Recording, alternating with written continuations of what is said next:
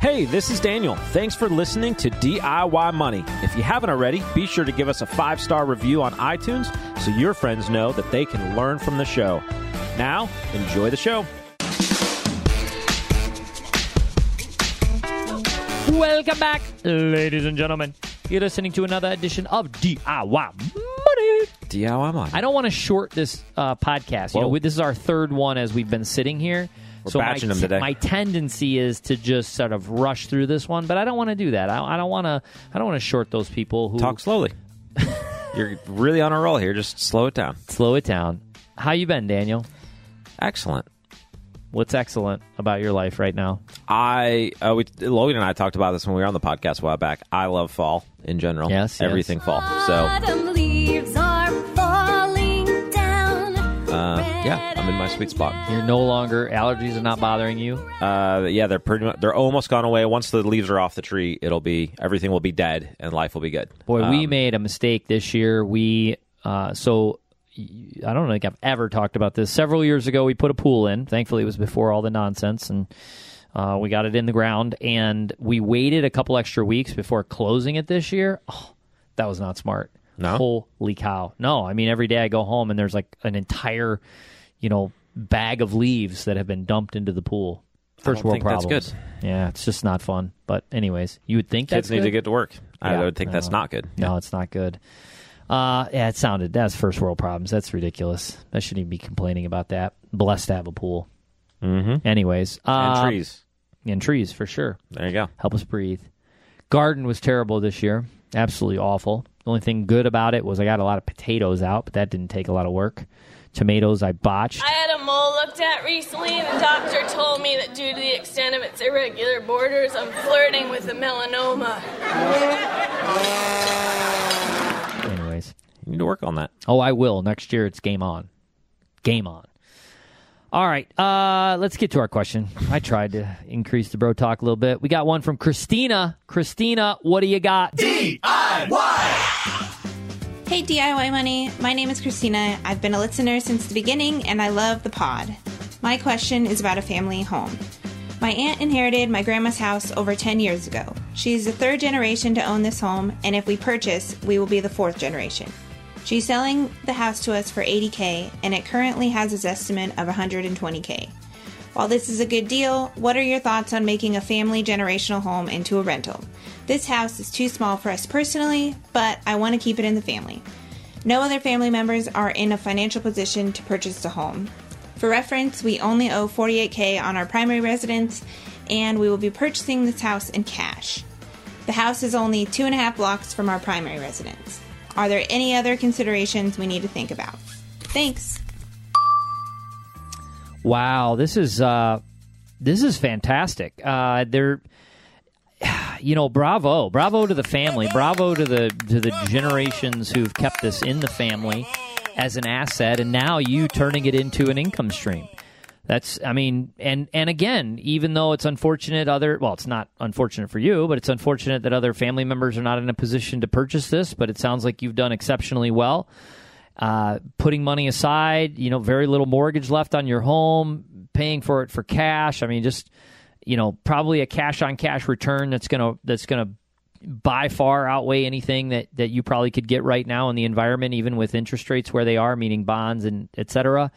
And what I like most about it is not only are you extremely familiar with this home, being it already in the family for generations, and you know, for people that are involved in properties, you know what that means. Basically, learning everything from where's the water shot off to you know what are the challenges of the home from a foundation perspective, et cetera. So you, you obviously know all that already, which again is absolutely huge and and part of the battle of any sort of new home ownership or a rental for that matter. Uh, but it's right around the corner. I mean, that is absolutely huge because one of the hassles of any sort of investment property is getting there if there's a challenge.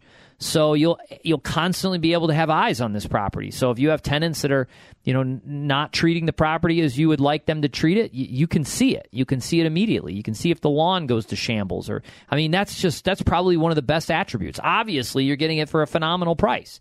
So I mean, the only thing, this is a different environment, but the only thing you might consider, and you know this is this is for our uh, you know accelerated real estate investors class that we'll be having at some point. I'm just joking about that, but uh, you know the only thing you might consider is if interest rates do you know fall apart at some point in the future is is uh, doing a you know doing sort of a cash out refi, letting the uh, interest be deductible as a business expense, and and using your tenants uh, you know income to be able to pay it off, and and using a, a large cash out refi as a as a as sort of a tax free you know return on your investment uh, or return of your investment if you didn't want to tie up that capital. But since interest rates where they are right now, there's there's certainly no no need and there's no rush to do that at all. Uh, so so bravo, and and you may never have to do it. You may never want to do that, and that's okay. I have I have a, a one investment property that's completely paid for. I have another one that has a small uh, loan on it. I I don't it doesn't bother me one bit either way.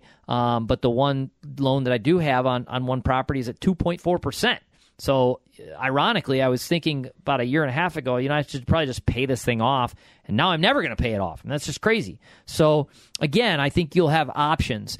As far as, I mean, pitfalls is just don't talk about it among your family members because they're going to be jealous. they're not going to be, they're, really, I mean, they're not mm. going to be very happy. So, I think you just keep this one on the DL and hopefully none of your family members listen to listen to DIY Money. Let's keep that on the down low. What, what about you, But Daniel? do tell your family members about DIY money yeah, after this let- episode. After this episode, just be like, just just don't listen to episode four ninety two or whatever episode we're on. I don't even know, I- no idea either. What Yeah. about you? What, what Uh, say you? I mean, obviously, qualitatively, you want to make sure that you want to get into the real estate business of either renting to long term tenants or Airbnb or whatever it is you choose to do. Um, so you are making a commitment to be some level of a business owner, a landlord, etc. So uh, if you enjoy that, great. Um, there's a huge plus to living close to the rental, so you can keep an eye on it. There's also a downside to living close to the rental if you're having long term tenants and uh, they know where you live and, and all that. Maybe just tell them you have a P.O. box in the area or something like that. Uh, so you don't have to deal with them, seeing them at the store and stuff like that. Um, I don't know. Uh, but yeah, I mean, I, th- I think it's a great opportunity, especially getting it at a at a great deal. It's a, it's a great legacy to to keep alive for the family. The, the fact that uh, you know this property that family has lived in for generations now can provide for family uh, for some time. So hopefully nobody in the family is upset. I guess that you're instead of living in it, turning it into a, a business. But yeah, I mean, uh, shame on them if they are. I mean, they you know missing out on the opportunity to do that themselves. But yeah, there's not a lot. I mean, it's just a this really comes down to personal choice and your goals and, and, and your finances and, and making sure it's something that you want to do. Count the cost, count the risk of um, you know, the costs associated with it. So make sure you have a maintenance reserves and things like that. But it sounds like you have a good financial head on your shoulders. So I think I think you can spreadsheet this out and make sure that you've got the budget ready for that uh, and whatever might come down uh, the road as far as if you turn it into a rental. That's a good uh, angle. I didn't think about that. Uh, I don't have a tremendous amount of experience, but my brief foray into residential uh, rentals at one time, I think we had five or six uh, townhomes in one area. My goal was to kind of monopoly it, you know, just kind of own it all. And then I was like, I hate this. I'm not going to do this. But I will say, I picked up some some pretty, you know, interesting tidbits that I can share. If you have property already, you already know this, or maybe somebody's out there looking to get into it. Um, the few things I would say is, uh, you know, get make sure you have a, a good lease.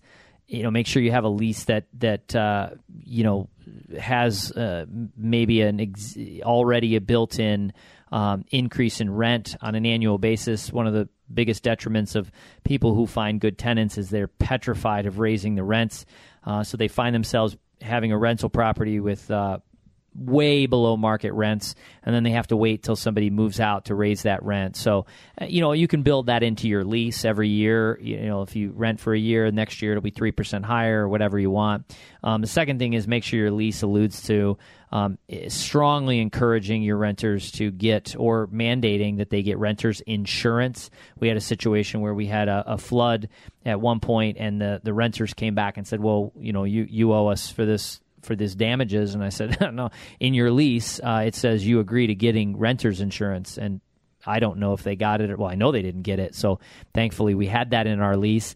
Um, and then i would say the second thing is and I've, I've learned this from people that are in the business very successfully is you've got to ask for the money what I mean by that is you you have to be um, very strict with with your you know with you getting payments, getting payments on time, and what you are prepared to do if the payments for rent start to be delayed or they don't come at all. Meaning you have to be prepared to you know send a letter, you know file an eviction, go through that court process. I've done that once. I hated it. I showed up at court. They didn't. You know I mean it was just I had to have the constable come over and you know escort. I mean, it was just I hated it. I hated everything about it. But I know that people who do this and they do it successfully uh, with multiple real estate properties, this is just an everyday thing for them. So again, I think you just follow a system. You're running a business now. So even though you have one property, maybe you have more, but you have one property, run it as a business. I can't stress that enough. And you might find that you love it. You, you have a great knack for it, and maybe you want to expand the enterprise. Then bravo to you.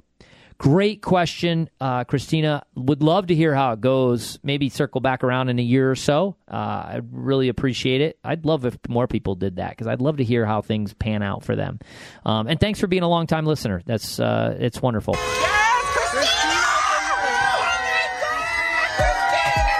All she did was send us an audio file question to podcast at DIYmoney.org. That's podcast at DIYmoney.org. Remember, friends, the secret to wealth is pretty simple live on less than you make, invest the rest, and do so for a very long time. Make it a great one.